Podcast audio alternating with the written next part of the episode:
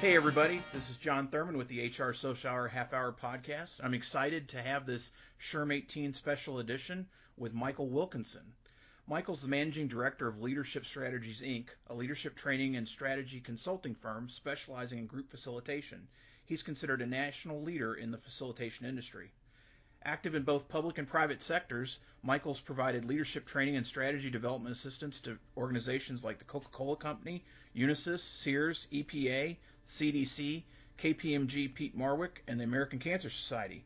He's a much sought after facilitator, trainer, and speaker, both in the U.S. and around the globe. Prior to starting Leadership Strategies, Michael spent six years with ADP and eight years in the information technology practice of Ernst & Young's Management Consulting Group. He's a high honors graduate from Dartmouth and currently resides in the Atlanta area. Michael's going to be presenting two different sessions during SHRM 18. The Three Reasons People Disagree is going to be held Monday, June 18th at 11:10 a.m. on the Smart Stage, and Taking a Facilitative Approach in Your Organization will be Tuesday, June 19th at 2:15. So Michael, welcome, and if you would, give me and the listeners a little bit of an overview of your presentations, maybe an elevator pitch if you would. Great. And in fact, why don't I uh, do the first one, the three reasons people disagree? It's one of the uh, smart talks, and it will be great. Most people don't understand that there really, literally, are only three reasons people disagree. Every disagreement in the world, every single one. And we've trained over 23,000 people in our methodology. And so we've never had another person say, there's a fourth, Jon. So there really are only three. Now that's the good news. Here's the bad news, Jon, and it really is bad news if you have, if you as a leader or an HR leader have a level three disagreement and you try to solve that disagreement with level one techniques, you will fail. Level three disagreements can't be solved with level one techniques. Likewise, if you have a level one disagreement, try to solve it with level two techniques. Failure is imminent.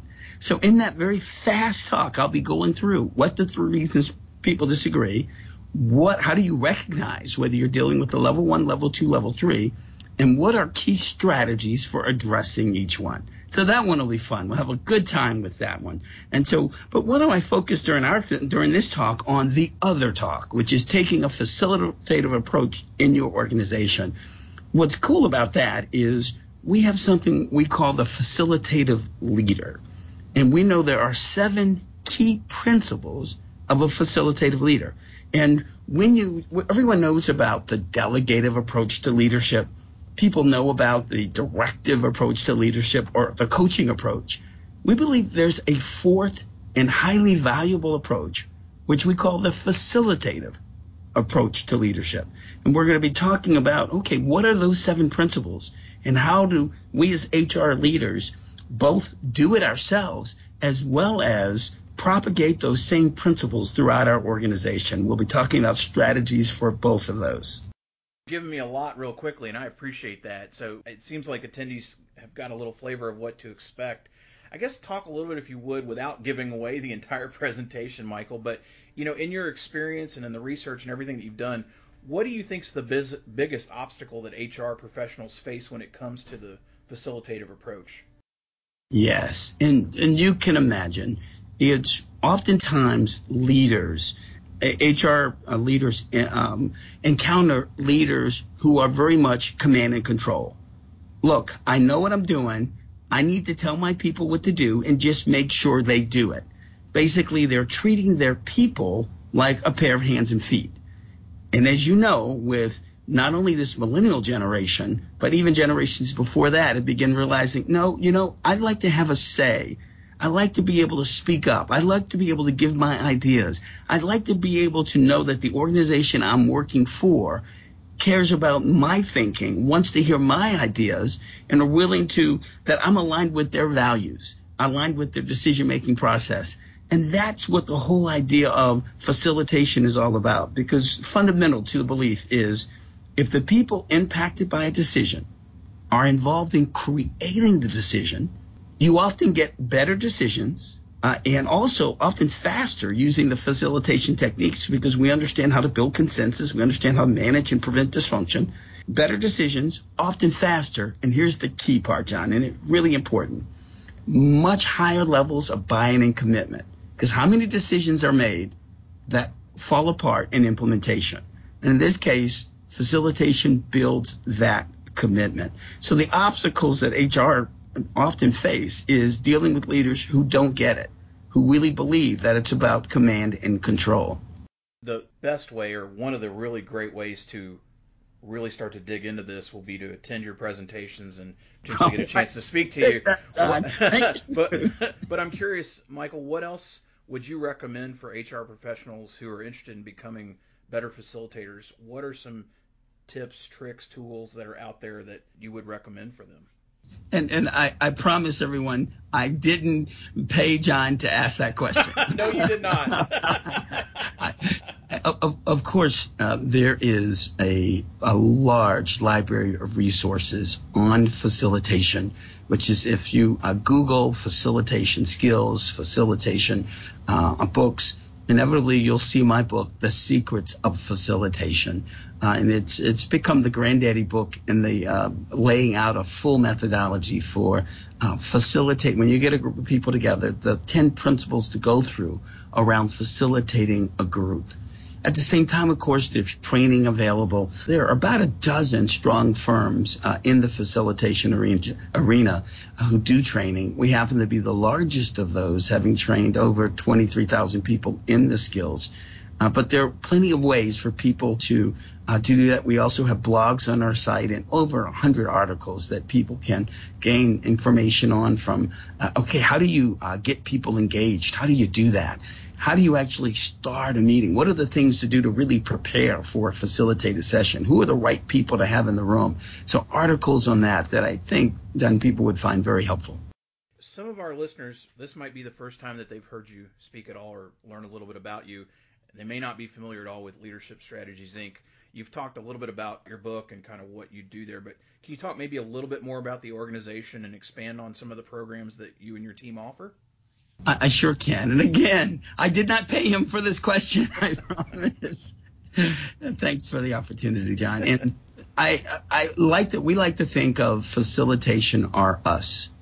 We have uh, 13 facilitation courses, uh, ranging from our, our flagship course, the effective facilitator, to advanced facilitation, the facilitative consultant, the facilitative leader, uh, the facilitative trainer, if you will. We call it the engaging trainer, advanced workshops, facilitating masterful meetings, and so on. So a number of different courses. So that's half our business is training people to do facilitators, to be facilitators in their various roles, whether it's a leadership role, running a meeting, facilitating groups, whatever it may be.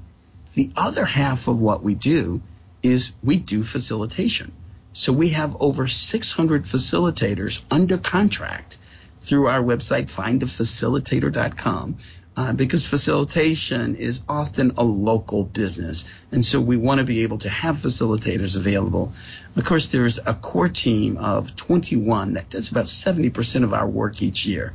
So we run hundreds of meetings every year uh, and the facilitation is the key source that ties it all together. So I'd say those two things are the basic things that we do.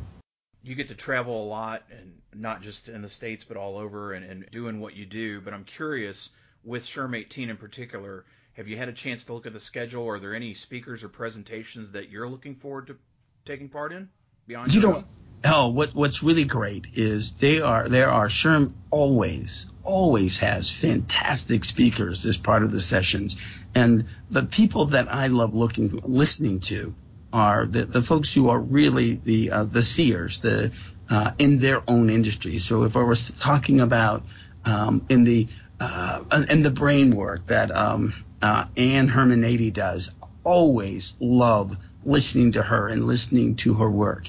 Uh, when it comes to uh, leadership, always love listening to the speakers from CCL and, and their work. Bob Pike and what he's doing on and all that he does on always enjoy. In this case, his, his uh, daughter Becky is uh, running the session. That's great. And then on the more interesting side, as we get into advanced technologies, listening to um, uh, Cynthia, I'm drawing her uh, from a NetSpeed Learning. It's just Cynthia Clay doing great work there. Always love listening to what she has to say as well. So those are some of the speakers that I always enjoy because you walk away with real world, real world tips that you can use right away.